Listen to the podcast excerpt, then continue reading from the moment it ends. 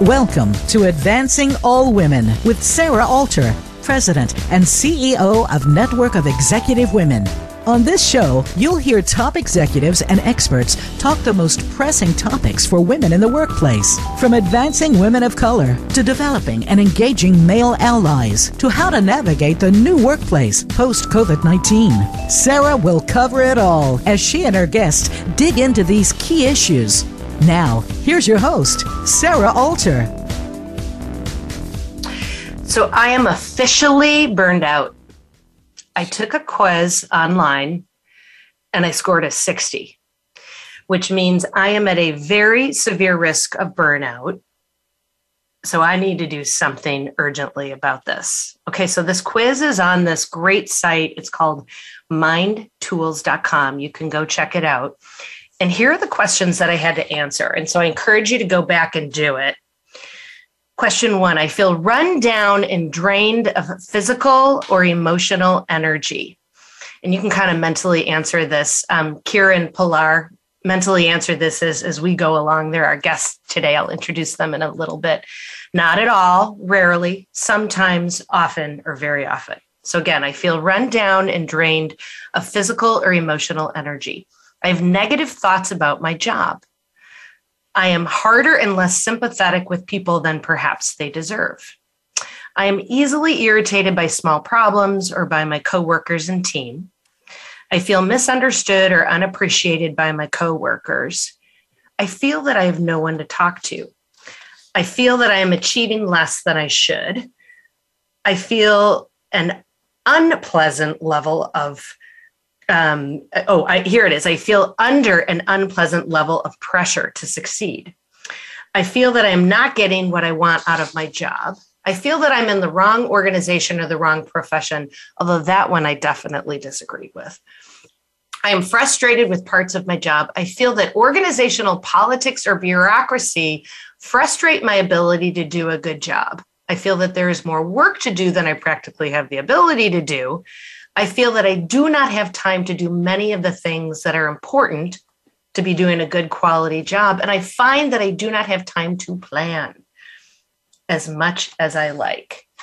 So I would argue this applies as much to your job as it can to your life, right? And you can kind of translate those questions accordingly. And like I said, to take this self-test, go to mindtools.com. And there are plenty others at your disposal. But to me, the bigger and the better question is, okay, if I'm burned out, like, what do I do? Well, I have selfishly, for myself and for you, invited two incredible thought leaders to join me today. And what Kira and Pilar are going to do is they're going to share their personal and professional experiences and then share their thought leadership and advice. And okay, how do you manage burnout? Because it is real and it is a part of our everyday lives and minds and sadly our hearts. I'm Sarah Alter. I'm the CEO and president of the Network of Executive Women and your host of Advancing All Women radio show and podcast. And I am most honored to be joined by Kira Fernandez, who is the Chief Diversity and Inclusion Officer, Senior Vice President HR at Target, and Pilar Gerasimo, author of The Healthy Deviant, a rules breaker guide to being healthy in an unhealthy world, and an award-winning journalist and podcaster. So welcome. Good morning to both of you. Good morning. All righty. Hey, let's get started. All righty. So, Pilar, I'm going to start with you. Can you share with our incredible audience your personal and professional journey? Like, what brought you to this conversation today? Oh, well, yeah, I have two different titles for my story. One is my riches to rag to riches story of health and recovery. And the other is like the how I broke my body story. And they're kind of the same story. The very short version of it is that, you know, while I was born and raised as a pretty healthy kid, I desperately wanted to fit in with all of my peers as a kid. And when I went to school, I kept getting worse and worse in terms of my health and happiness. And the more I tried to fit in and be normal and pass for, you know, what was acceptable by other people, what I saw on, you know, television and in movies and in particularly women's magazines, the less healthy and happy I got. And what happened to me is I think what happens to a lot of people, which is that as I moved into the more stressful parts of my life, first academic pressures in college and then getting into the work world, the levels of stress that I was experiencing in combination with the feeling that I had to do, be, act like, look like, have all of the things that everyone else seemed to have, compressed my personality and my true self to the point that I started exhibiting all of these different symptoms of health problems, from rashes, my hair falling out, my eyelashes started falling out. I was like picking at myself, and a lot of, you know, just inflammatory cascade issues, I call them. Digestive distress, night sweats, hormonal problems.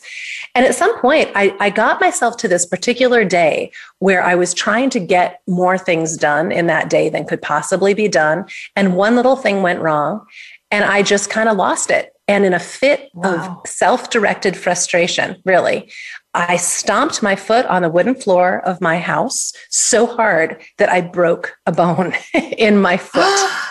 Yeah. Oh, terrifying. Yeah. And, you know, it's like many terrible experiences. It really had a gift embedded in it, which is that while I was there writhing on the floor in pain, and I called my dad to come take me to the emergency room, I was both kind of embarrassed that I had done this to myself and also realized, like, this is a wake-up call. You know, I had the series of insights as a result of that. And I guess all I can say to anybody who's currently dealing with burnout, whether it's this kind of a dramatic moment or just that ongoing chronic misery of burnout, it is an opportunity to reflect. And I'm really excited to talk about this today with Kira and with you, Sarah, because I do think sharing our stories and the insights that have come from them is really helpful. Absolutely. It's like a cautionary tale, basically. But the three insights I had lying on the floor were, first of all, oh my God, I just broke my body, like literally broke a part of my skeleton. That is not good. And that scared me because I was like, if I can do this kind of damage to myself, what else am I capable of? You know, the second big insight was that although the breaking of the bone was new, the breaking of myself was not. And I had been breaking myself down for so long. And I had all of those symptoms, all of those signals, and even really a lot of them were diagnosable disorders. I just hadn't bothered to go to the doctor for, or if I did go, you know, I got a cream for the rash or a pill for the stomach ache, but I wasn't dealing with what was really causing all these problems. So the fact that I'd been breaking myself for a long time, I just had to acknowledge that. And then the third insight, which really led me to do the work I've been doing ever since around healthy deviance and, you know, thinking of health as a revolutionary act, is that I realized I wasn't alone. Like, I felt sorry for myself because, like, what's wrong with me? Why am I so incapable? But the truth was, like, everybody I knew, in particular, all the women I knew, were suffering from very similar sets of maladies. And we were all running to the doctor for different pills and powders and creams. We were all on different, you know, health improvement regimens trying to resolve this. We're doing yoga. We're seeing the acupuncturist. But I really had to address the fact that we were living, all of us, in pretty unsustainable ways. So I've spent since then really most of my professional and personal life figuring out how can you be a healthy person in a predominantly unhealthy world. And right now, I think the word we're using is burnout. But I think there are a lot of other words. You know, we've heard languishing, we've heard overwhelm. And I really think it comes down to a problem that with our culture, that is an us problem, we have to start addressing communally and collectively, not just acting like each one of us has a whole bunch of problems called individual burnout. And I can't wait to hear about Kira's story because she's nodding. I can see her in my background. She's like, oh yeah. I'm like, preach, girl. You just took us to church. Preach it. I know, but what's so interesting, Pilar, too, is my takeaway, and what a fascinating story, and thank you for sharing it. It's not our bodies, it's our heart and soul, and it's culture, right? Yeah. And it's like, and that's what we preach all the time from New, which is women are not broken. They don't need to be fixed. It's the culture. Yeah. Okay, so who better than to transition to Kira, because she and Target have embraced that from day one, right? They practice what we preach. But Kira, I want to hear your personal and professional journey. Yes. You asked, how did you come to this conversation? And I come to this conversation really through the lens of intersectionality for me. So yeah, I'm a daughter, a wife, I have 4 kids. I'm an aunt to my community of nieces and nephews who I adore, a professional, a friend, a colleague, and, you know, a believer who is guided by their faith. So all of, you know, these dimensional things make up who I am. And I'm also a serial competitor, right? I played sports my whole life. I, you know, believe that I'm probably fundamentally wired for the thrill in like waking up and wanting to like accomplish and achieve, because at the heart of it, I really believe that there's something extraordinary in my purpose that I'm supposed to do, and that sits in everyone else. And so I come to the conversation in burnout and the constant search of always wanting to do something a little bit better than I did it yesterday. Absolutely. And I had this moment a couple of weeks ago, actually, I was probably 3 weeks ago, where we all went to Phoenix. I'm in Minneapolis, St. Paul right now, for my grandparents' big wedding anniversary. So 88 of us come into Phoenix. We hadn't seen each other for the most part since COVID began. And my team at work was like, okay, Kira, are you really going to take vacation? Because I almost wore like a badge of honor for most of my career. Like, you know, I'm always available. Like I never have answered emails. I'm responsive. Like you get a turnaround time for me. Which is, you know, frankly, been part of what I'm known for, being a problem solver and availability. And my husband was like, you got to tap out because you haven't seen your family. Like, I don't want to see you on your 2 phones sitting at the table. And so I tapped out. And what I have to tell the two of you, and I hope folks that are listening understand, is I didn't realize I was running on fumes until I actually stepped away. And by running on fumes, I did not realize how much I was giving everything to 100 things until I stepped back and spent time with my grandparents and, you know, was a part of the moments of, you know, I didn't miss the end of a story because I was engaged. And, you know, I had all of my cousins there and, all, you know, a number of their kids are going to college for the first time. And there's all these milestone moments that because I was engaged, it actually fueled me. And it was like eye-opening thing for me to just like, what am I missing out on? Because I fundamentally have an energy level that Pilar, I'm a 30 on the MBTI extroversion, right? So people fuel me. People fuel me. Like I get my, right now, I'm fueled by this conversation. But even if you are like a chronic competitor, you're a 30 extrovert, you like get fueled from managing through chaos and problem solving, you still have to fuel. And I feel fortunate that I didn't have a break moment to realize I actually had I'm getting fueled right now moment to realize that I was on empty. And to Pilar's point, everyone's going to have this different moment where you realize, hold up a second. I didn't know this. And now I know. And once you know, you can't unknow, which forces you to do something about it.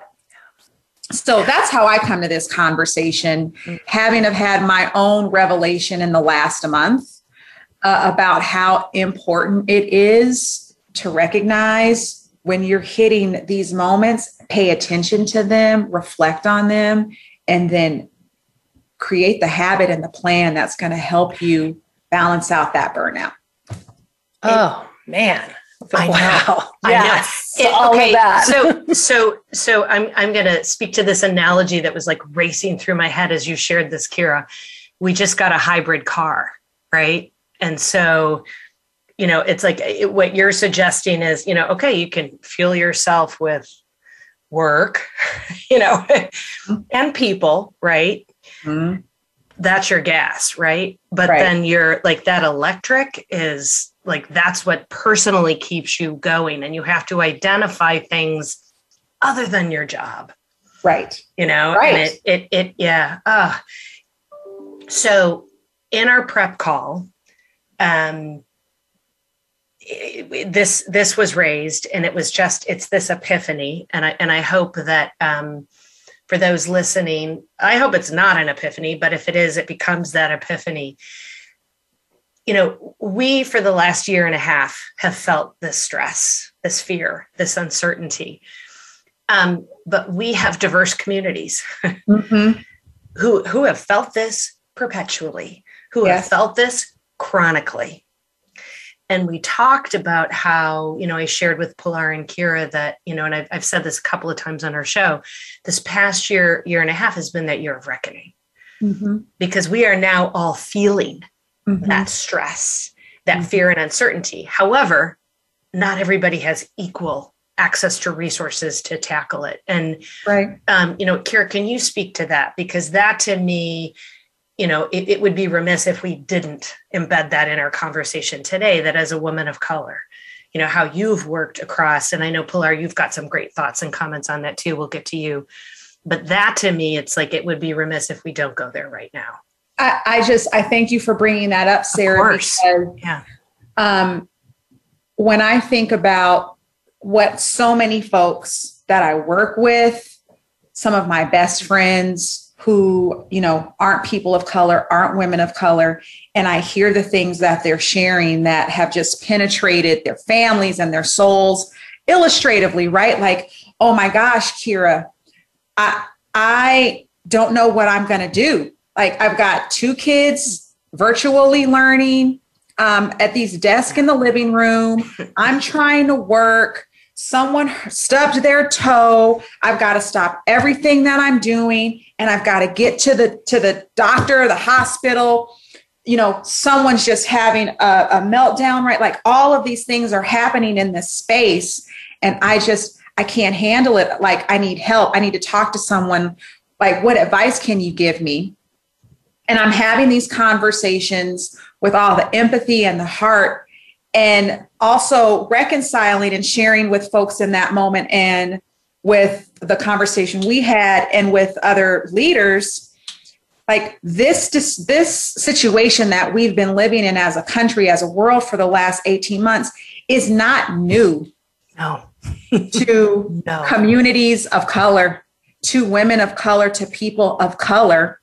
Think about every time you ever had a friend or a colleague or a neighbor call and say, I can't come to work today because I don't have a ride.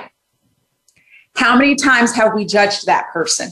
What do you mean you don't have a ride? My kid is sick. I don't have anybody to take care of them. What do you mean? You can't take them to daycare. You can't do this. You can't do that. Take a minute and pause and think about every time you heard one of those examples. That is not dissimilar to what you're sharing with me. And my question is, why did it take the majority population to experience burnout, stress, trying to multitask between career and family and teaching your kids in the house or taking care of your parents? Like, we've got this magnified attention around it, when for decades, other communities have been reaching out and screaming for help.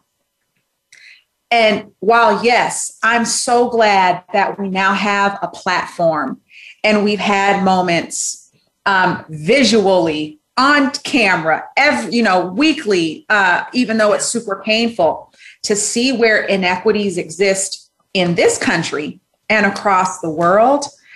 How is this also a learning moment and a teaching moment for us to be empathetic and action-oriented when we hear this same thing come from a few people? Like, where would we be right now if 10, 15, 20 years ago, when these conversations were happening in other communities, we'd started to put some action around it then? So I'm glad we have a remedy mentality right now, right? Absolutely. But my charge is, what are the things that we're hearing from people right now that we should start paying attention to and creating action around right now, so we're not so deeply impacted by it 5 years from now, 10 years from now, because we paid attention to it when a population in our community, in our country, that don't always have the voice, don't always have the access, don't always have a seat at the table, but they're telling us they have a need. Pilar. Wow. Beautifully said, Kira. Thank you for articulating that. And I think that acknowledgement that, life has not been happening on an equal playing field. And in particular, in the realms of health and mental health, it has not been happening on an even playing field. And that when we experience, I call it like enduring the unendurable, when we're asked to live a way that does not feel good, is not replenishing, doesn't leave us giving our best gifts, at some point, like you, whatever your busting point is, you get to that place and, either you lose it or you break or you die or whatever. Hopefully you bounce, hopefully we all, like you said, embrace a remedy of shifting the way that we're working and living so that it works better for everybody. But I do think that there's a reckoning around how unendurable life has been, and more so for some communities than others. Obviously, if you have less in the way of resources financially or socially, or if you happen to suffer the daily burdens of one kind of oppression and discrimination and prejudice or another, trauma in our culture, we're just starting to talk about. Literally, in the last 5 to 10 years, I've heard this conversation like hockey stick up, and now trauma is a daily word that we use. But we've all been traumatized in different ways by living in a culture that is not working well. And I think we have to, I host a podcast called The Living Experiment, which is all about the fact that all of us are trying to figure out how to live in a modern or postmodern culture that isn't really serving us. And we have to deal, we have got to go back and fix some of the stuff that has caused us to be in the situation we are now, ethically, socially, from a social justice standpoint, for sure. And I think as women, we've all been experiencing some of the weirdness that comes from watching, even fictionalized stories of the 60s and 70s and 80s that have been showing up on our Netflix this past year, and just being mortified that we tolerated that kind of discrimination. And in communities of color, I'm not in a community of color in a small knit way, but in my larger community, the conversations we are having now are so helpful. And I think they're like refreshingly honest. I'm like, this is not working well. We have got all to fix this. One thing I wanted to respond to in particular, though, that you started out talking about, Kira, which I think is really valuable, is it isn't just when you break that you can have this insight. It's not, there's that moment where suddenly you feel better than you felt for a long time, or you start to feel how your body mind rhythm is supposed to work, and you hit a stride and you're like, oh, I want to feel this way more. Sometimes it's pleasure, or sometimes it's that feeling of being supported or in a community. And I just want to acknowledge that, that we really do, from a scientific standpoint, have two different nervous systems, a parasympathetic and a sympathetic nervous system. And the sympathetic is the fight or flight that we're in almost every day. When we shift into that parasympathetic of pleasure and community and bonding and love, we sometimes feel like, oh my gosh, I got a drop of water, but I've been so dehydrated for so long, not having enough of that good stuff and recovery time in my life. So I know we need to take a break, but when we come out, I really want to talk a little bit about how we can begin replenishing ourselves through pleasurable, rejuvenating experiences, because I think that's important to all of us. Mm-hmm. I love that. Yeah, no. Okay, we don't have enough time. Like there's so much more we could cover, right? Okay, audience, we may come back for a part two on this one because there's so much more we can cover. But my key takeaway from this is it's like we shouldn't go back and we can't go back. Right. Right. The way we used to do it does not work.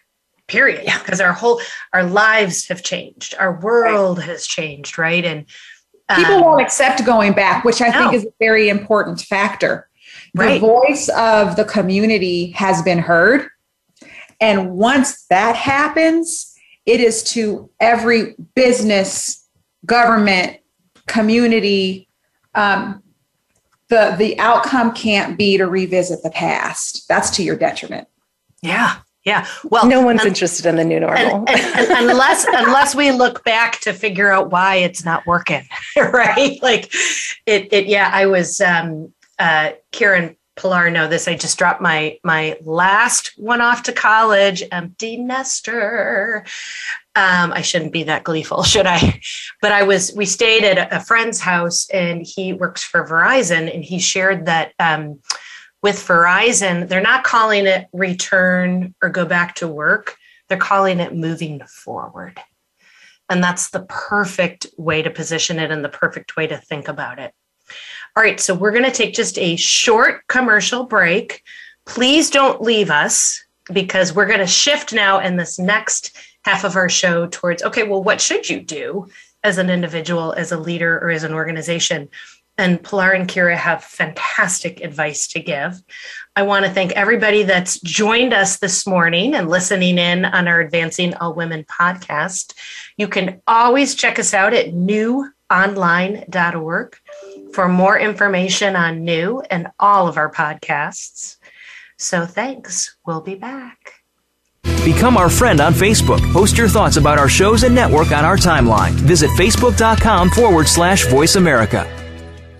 Network of Executive Women is a nonprofit dedicated to advancing all women and transforming our workplaces through the power of community. We are a growing community of more than 13,500 professional women and men, representing nearly 900 organizations across North America. We are a strong, collective voice for everyone in the corporate world who wants to see gender equality become a reality, and we welcome all who champion our cause. Members of NEW gain access to a broad network of like-minded professionals dedicated to women's equity and leadership development. Corporate organizations also gain access to DEI solutions, which fosters a more inclusive and productive work culture. Plus, members can engage across NEW's 22 regional communities and attend 2 annual national conferences, which bring together the strongest minds in DEI and leadership. Join Network of Executive Women today. Visit newonline.org/membership to learn more about becoming a member of NEW. That's newonline.org/membership. Our thoughts and feelings not only affect our own lives, but the lives of everyone around us. Find new meanings of love, authentic expressions, and better connections with the people in your life. Tune in to Love Light with Dr. Jean Marie Farish. This program will feature guests and discuss ideas that will bring a better life to you. When you find this perspective on love, it will change everything. Listen live every Friday at 12 noon Eastern Time and 9 a.m. Pacific Time on the Voice America Empowerment Channel. There are lots of unanswered questions about life's problems, and this is especially true about spiritual life. Why can't we see God? Why is there evil in this world? Why does God let bad things happen to us and to others? Can we get divine help? Join Carl Mollison and co-host Brian Kelly for Get Wisdom. They have new answers from the Almighty you need to hear, and listening could definitely change your life. Tune in every Friday at 1 p.m. Eastern Time, 10 a.m. Pacific Time on the Voice America Empowerment Channel.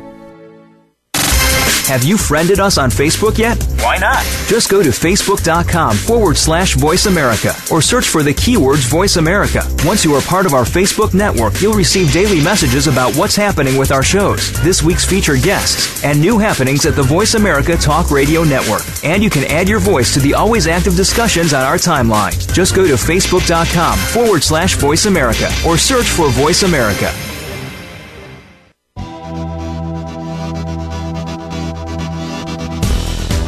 You are listening to Advancing All Women with host Sarah Alter. Want to learn more about the show and about Network of Executive Women? Visit our website today at newonline.org. That's newonline.org. Now, back to Advancing All Women. Welcome back, everybody. You are listening to Sarah Alter in the Advancing All Women radio show and podcast. Today's show, we are discussing how to manage burnout, both personally and professionally, as a leader and as an organization. And I am joined by the absolutely phenomenal Kira Fernandez, Chief Diversity and Inclusion Officer, Senior Vice President, HR at Target, and Pilar Gerasimo, author of The Healthy Deviant, a rule breaker's guide to being healthy in an unhealthy world. And she's also an award-winning journalist and podcaster. So welcome back, ladies. Let's talk solutions. All righty. Okay, so Pilar, let's kick it off with you. Let's talk self-care strategies first. Like, okay, what can our listeners now all do, for themselves? And, what have you done, personally, and what do you recommend? Yeah. Thank you. Well, one of the first things I'd love to talk about is the fact that we can't just keep layering self-care strategies like little blankets on top of us to try to protect us from what we're dealing with. A, because it's just not sustainable. One more green juice, one more massage appointment, it becomes inaccessible both financially and from a time standpoint to just keep adding another thing and another thing that is basically your survival strategy when the sort of root cause, the fundamental issue is a shared collective societal, unrealistic set of expectations. Right. And again, we have to remember that the way we're living now is completely different than it was for most of human history. And the DNA, the nervous system, digestive system, metabolic systems that we carry hardwired in our bodies, all of us, they are not prepared for the reality that we're living in, which is 24-hour news cycles, endless amounts of distractions and demands from our electronic devices, electronic lights that have us up until all hours of the night and waking up way too early in the morning with like little alarms. Our daily patterns, and this is where I want to get into solutions, our daily patterns through most of human history were oscillating patterns. We did stuff that was hard, and then we had periods of recovery. And then we did stuff that was hard, and we had periods of recovery throughout the day.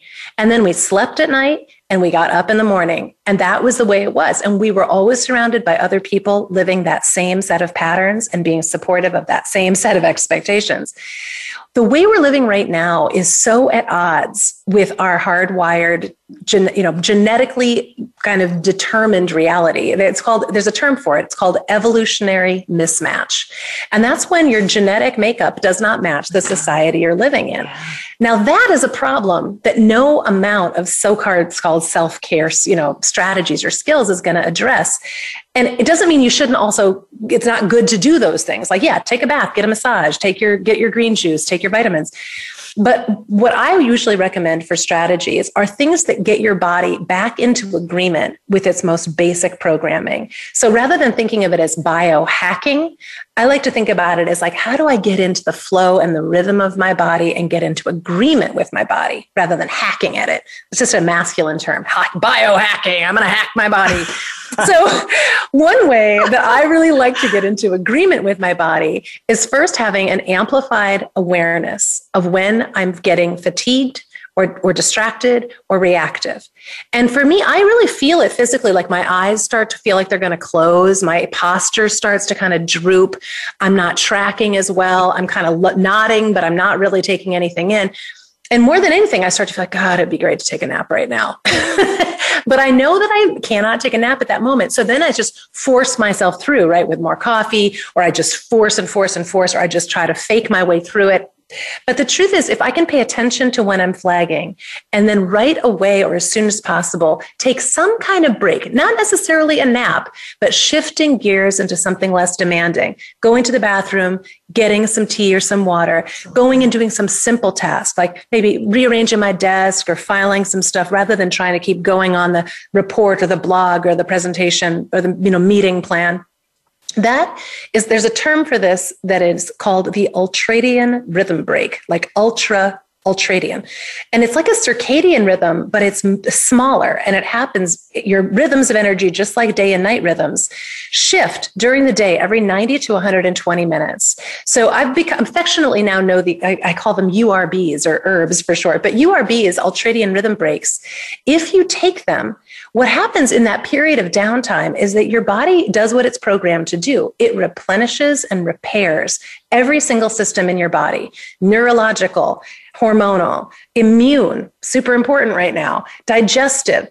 And the healing response that kicks in is capable of doing an amazing amount of work. While you're off taking a little break, your body and mind are doing a whole bunch of things in the background that allow you to come back feeling re-energized, repaired, recapacitated, so that you can show up for whatever it is you're doing. So I have a couple of very cool graphics that I share in articles about this, but if you can just imagine a kind of wave-like rhythm, like a heart rhythm, that goes up and down throughout the day. If you start to pay attention to where your downs are, you're going to notice that they're about an hour and a half to 2 hours after you start a hardcore period of productivity. And if you take a break for 15, 20 minutes, when you start feeling a little fatigued or distracted, you're going to find that you come right back up to the same peak that you started with, rather than getting that diminishing effectiveness that most people experience throughout the day. So that by the time it's 2:30 or 3, you're kind of there, but not there. You're like showing up maybe, but you're not getting as much done. And you're feeling the results of inflammation, itchiness, kind of weird swelling feelings, just not feeling good, headaches, rashes can show up. So my favorite form of self-care is observing that my body needs a break and respecting that. Yeah.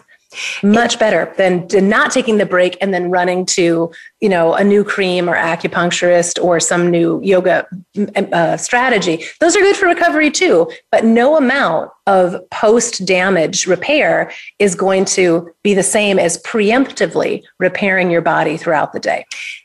Pilar, we want everybody to buy your book for sure. But is there a site where people can find access to some of this great information? Yeah, absolutely. Please share it. Yeah. Yeah, if you go to healthydeviant.com, there's a learn more section on that site and includes a bunch of different articles and things that are related to this. You can also search on ultradian rhythms to find a blog I wrote about how to make the best use of ultradian rhythms. But if for folks that are interested, I'll post there's a preview, a chapter of my book that's available at healthydeviant.com/preview, and folks can find out more there. Awesome. Yeah. So I read this article last week. It was in the Wall Street Journal. And there's this recent study that they did at Stanford where, and nobody can see me, but I'm holding up my phone to our guests. We're always on Zoom, so we can see each other. I get to see the beautiful faces of these incredible thought leaders. But they talk about how we are now on technology 24/7, and particularly Zoom. And they talk about how when you are wired, like energized, what you were talking about earlier, Kira, where like the body creates that dopamine because of that technical interaction. And in particular, they're seeing a surge of younger adults become even more depressed. And only because they're looking to video games, they're looking to TikToks, they're looking to their phones, Instagram, Facebook. And what happens is because they're on their phones or on technology 24/7, the body creates in reaction. And Pilar, you may be able to explain this better than I can, but it creates that dopamine. But then in reaction to it, it creates the alternative hormone to bring you down, to depress you. And so they're seeing excessive amounts of depression in these kids that, quite honestly, shouldn't have anything to be depressed about. And what they're, the solution, get off technology. Get off your phone. Yeah. Don't play video games, 24/7. But to your point, I love what you're suggesting, because even as adults, right? Like I'm on Zoom, 12 hours a day. I know you both are probably as well. So when I get done, it's like, I got to get off this laptop, this Mac, because I need to catch my breath. You know, I need to recharge. And I thought that I think it was like Wednesday's issue in the Wall Street Journal, mm-hmm. but really interesting Stanford study. Kira, you and Target have been doing some incredible stuff in supporting, you know, your employees and particularly your women of color. Mm-hmm. So it talks about, you know, self-care individually, but then also what organizations can do. Right. Can we shift to you? I want to hear about what you've done. And it's fantastic. Absolutely. Real quick, I've read that Stanford study a couple of months ago from one of my friends and colleagues. Oh. Yeah. And there's two things that I've started. I know, fill in if I'd like to explain it. That have been amazing. You know, yeah. No. Yeah. And Pilar talked about like resetting your rhythms and those 90 mm-hmm. and 120 minute intervals. And like, she just put words to what I've been journaling. I notice in my body by like taking some calls on a walk instead of being in front of my computer. Exactly. So my two solutions real quick to that. And then I'll talk about what I'm super proud of doing is like when you can take a meeting on a call, do it and walk. Like walk around your neighborhood, get some fresh air. That's been amazing for me to do that. It's a habit that I've created. And then I started turning off my self-view on Zoom. It's part of that Stanford study as well, that one of the other things that's triggering in our brain, I'm not on my self-view right now in this meeting with, I can see you too. I can't see myself because at what other point in time would I spend 12 hours a day looking at having a view of myself on a camera when I'd be sitting across the table from you or talking to you on the phone. So turn off your self-view, people. We don't need to see ourselves 12 hours a day. And at the end of it, it's no different than how many people are interacting with their technology. And frankly, it starts to wear away at your own self-confidence because if all you do is look at yourself constantly, you will start to pinpoint your imperfections, which has a negative impact on your self-image, which further leads to burnout. So those are my two habits that I would share that turn off your self-view on Zoom. You don't need to see yourself all day. Don't worry about fixing your hair or all of the things that we never did before we had Zoom. Amen. Okay. To the things that I'm really excited about. One, I have to tell you guys, it's like, it's a blessing and a pleasure and a gift to work for a company that puts we call our employees team members Absolutely. At the center of every decision. It doesn't matter what it is. What mm-hmm. is the impact to our team? And so when we think about what were the most challenging times last year, it was $1 billion investment in safety and health to make sure that every team member could take paid time off if they were ill due to what was going on. You didn't have to worry about trading off your health for your hours, right? That's 400,000 people that had that support and that reprieve for leave. Cirrus MD helps us with phone and care. For years, we've had team member life resources where if you were struggling or needed someone to talk to, you got free sessions for each event that you were managing through our entire organization. And so I share that as a really important backdrop because then when we wanted to continue to amplify this conversation and support, we were starting from a foundation of strength, right? We had insights. We knew what our team needed most based on the services that they were requesting while obviously protecting their HIPAA, but we knew the things that were really being magnified and things that folks needed. And so we doubled, tripled, quadrupled down our investment on well-being in terms of services, in terms of conversation, importantly in a corporate environment, in terms of like teaching and training and coaching our leaders of people. Pilar was talking about this, right? In this dynamic world where all of these pressures are coming, if you're a leader of people, magnify that by the number of people that you lead. Absolutely. And how does that start to impact you and how you react and how you operate and how you support on the backdrop of this pandemic, on the backdrop of the racial inequity and social actions that we've taken in the country, on the backdrop of what we see happening internationally, on the backdrop of what you're trying to manage through with yourself and your own family.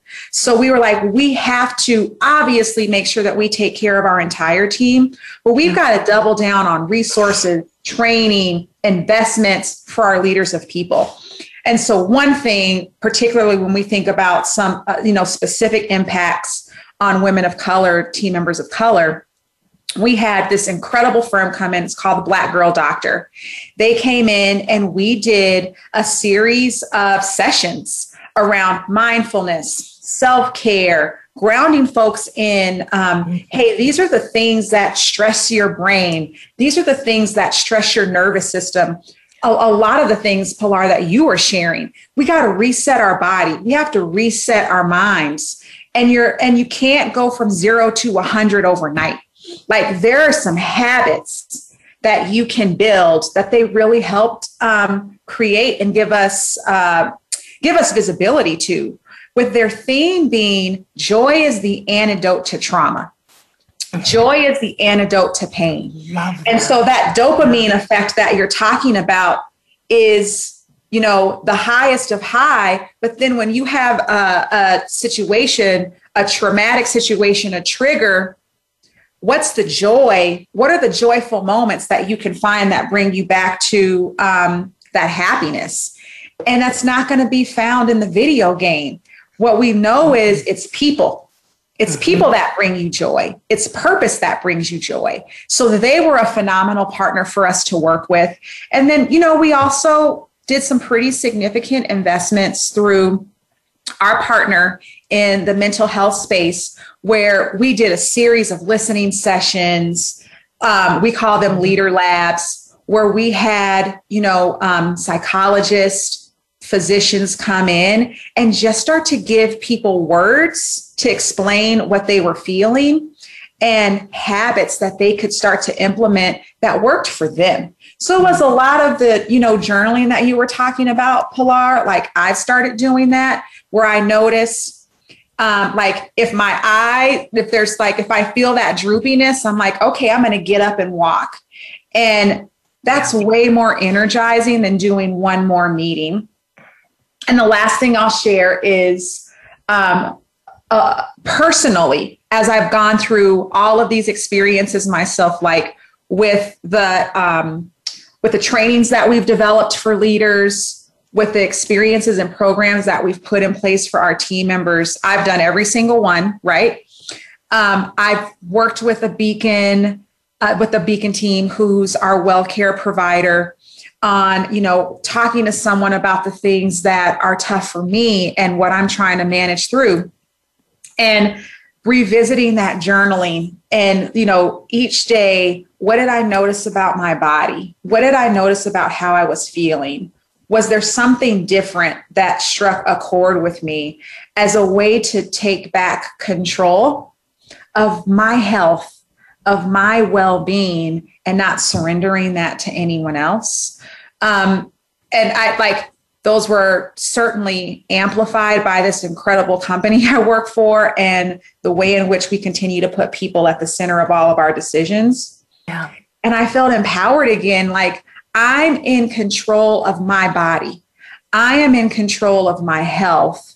I'm in control of the decisions that I make. So what have I been surrendering to someone else that I actually don't have to? Because we can do all of these things at once. We can be successful women and have careers and raise our families and take care of our parents and contribute to our community and take care of ourselves.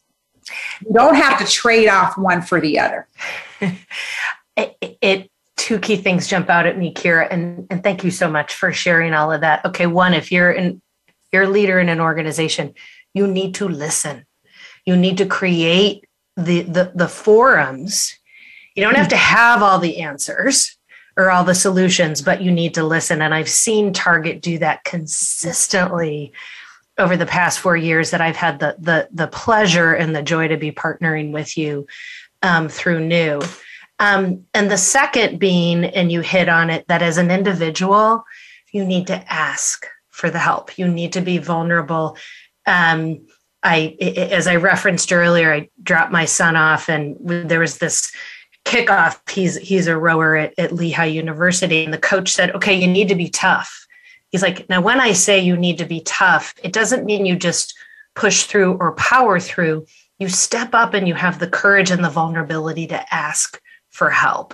So we need to be tough and be vulnerable and be prepared to ask for that help. And the organizations then need to step up and provide it. Pilar, yeah. Any thoughts on it? Just how do we unpack this like wisdom that Kira has shared? And again, we don't have enough time. I'm so sorry. You are both going to be invited back. Oh, no. I love everything Kira said. And I really appreciate the commitment that Target is showing to bringing in a range of different voices and experts to kind of address what are really big shared problems. And I'll go back, I guess, just to say, let's remember as we're listening, as leaders, as thought leaders, and as leaders of organizations, and as leaders in our own lives, remembering that none of this is just, Jane's problem or Joe's problem or, Ali's problem. These are problems that we're experiencing at such epidemic rates that it is in all of our best interest to create better systems. Some of the statistics, I share at the beginning of my book blow people's minds. But to me as a health journalist, I've known them forever. They've been just getting worse for the past 30 years. When we say, the number in my book was 80% of US adults were not mentally and emotionally thriving at the time my book was being written. Now, that book came out in 2020, and it went up to 89% during COVID that we're not thriving mentally and emotionally. But remember, too, that. I believe that. Right? Yeah. Totally believe that. Yeah. So you are an outlier if you are one of the very few people who is healthy, happy, on track to stay that way right now. And if you are, good for you. But I suspect that's because you do have a range of advantages and luck and privilege and history that has set you up to have that advantage. Each of us can navigate to the best of our ability to manage our own lives and patterns and rhythms and, nutrition and movement and all of that better. But I think we have an opportunity to acknowledge the almost perfect universality of our communal suffering to make a larger scale shift in our rhythms of work. One just tiny example I'll share is I worked briefly with Arianna Huffington at Huffington Post at a time where she was raising awareness about sleep issues and so on. Absolutely. And they put these nap pods in the Huffington Post office, which was just been acquired by AOL. Now, it's great to have a nap pod. But it doesn't help to have nap pods if your corporate culture does not allow people to take breaks because you as a leader don't model taking breaks. And then people suffer because there's no space in their schedule or their workflow to take those breaks. So I wouldn't say don't have a nap pod, but just as Kira was saying, let's acknowledge the underlying issues that are keeping people from getting a good night's sleep as well. And let's find other ways for people to get permission to notice when they need to take breaks, then take those breaks and come back with more of what they have their best gifts to give, as opposed to their, husk of their former self type of gifts. Because I think that's the most exciting thing ahead of us as a culture. If a whole bunch of, particularly like women and women of color who have been coming from behind for a long time, poorer people with, massive amounts of genius and creativity that we've been holding back. If we can get everybody operating at a better level, we actually have a chance of solving some of our, our societies and globes, our planet's bigger problems. And that's where I get excited. Yeah, which truly speaks to it. And again, we said it, can't go back. Gotta move forward. And it's like companies need to reinvent the benefits, the services, the support. There was another article I read the other day. Companies are now leaning towards giving more pet insurance. So many people got pets during COVID. Companies are now leaning towards not only providing support for working parents, but for working leaders who have elderly members in their family. So senior care. We just need to reinvent how we support and serve. Kira, any last thoughts before we close out? I just love everything that Pilar has shared. I hope everyone goes to the site. For those of you that are leaders in the spaces and want to make a difference. We started off with this. It's the culture. Yep. It's the culture. We've had phenomenal results as a company the last few years, and you can draw a direct correlation between our business outcomes and the investments that we've made in our team, because it's the people that keep the business moving forward. So if you're never going to go wrong when you center what you're doing on humanity, kindness, support, empathy, equity, you'll never go wrong. You will only flourish. I know. Amen to that. I know. Pilar, any last thought? Well, the thought I have is I have a little program I just launched called Healthy Deviance at Work, which is really about how to construct new corporate cultures through an uncorporate mindset, and really coming back to that community piece of when we succeeded as human beings to getting ourselves through 2.5 million years of human history, it was in small, tight-knit groups of people who trusted each other and whose well-being depended on the well-being of others. And I think the more we begin to think of work and our corporate goals and strategies in terms of how do we move this group of people we're invested in, not our teammates and team members, as well as our consumer, our customers, our all the stakeholders we have, and thinking of the larger collective community, the planet, our climate as part of that. I think it embeds a more complex way of thinking about goals and accomplishments and success that takes a longer view. And if there's one way to overcome about burnout, it's acknowledging that we cannot keep being extractive industries, extracting the cell tissue and resilience of the people in our communities to make things work on paper. Awesome. Thank you for that closing thought. Hey, I want to thank everybody for listening in today. Pilar and Kira, you were incredible. Thank you for sharing your perspectives and stories and advice. I want to thank Voice America for giving me and New the opportunity every week to share our voice and mission with all of you. Join us next week. We're going to cover why it is so important that women should have roles where they have ownership over a P&L, how they play just such a key and pivotal perspective in driving the finances of an organization, and how that accelerates them in their career. To learn more about New and listen to all of our podcasts, check us out at newonline.org. And huge favor, please reach out. We want your thoughts on what type of topics you'd love to hear us cover. Connect at newonline.org. I'm Sarah Alter, and thank you for listening.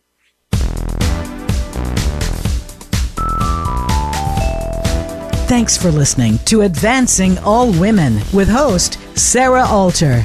Be sure to tune in again next week. Our program is live every Friday at 10 a.m. Eastern, 7 a.m. Pacific on Voice America Empowerment, or catch our replays weekly on Voice America Influencers. Until we talk again, enjoy your week.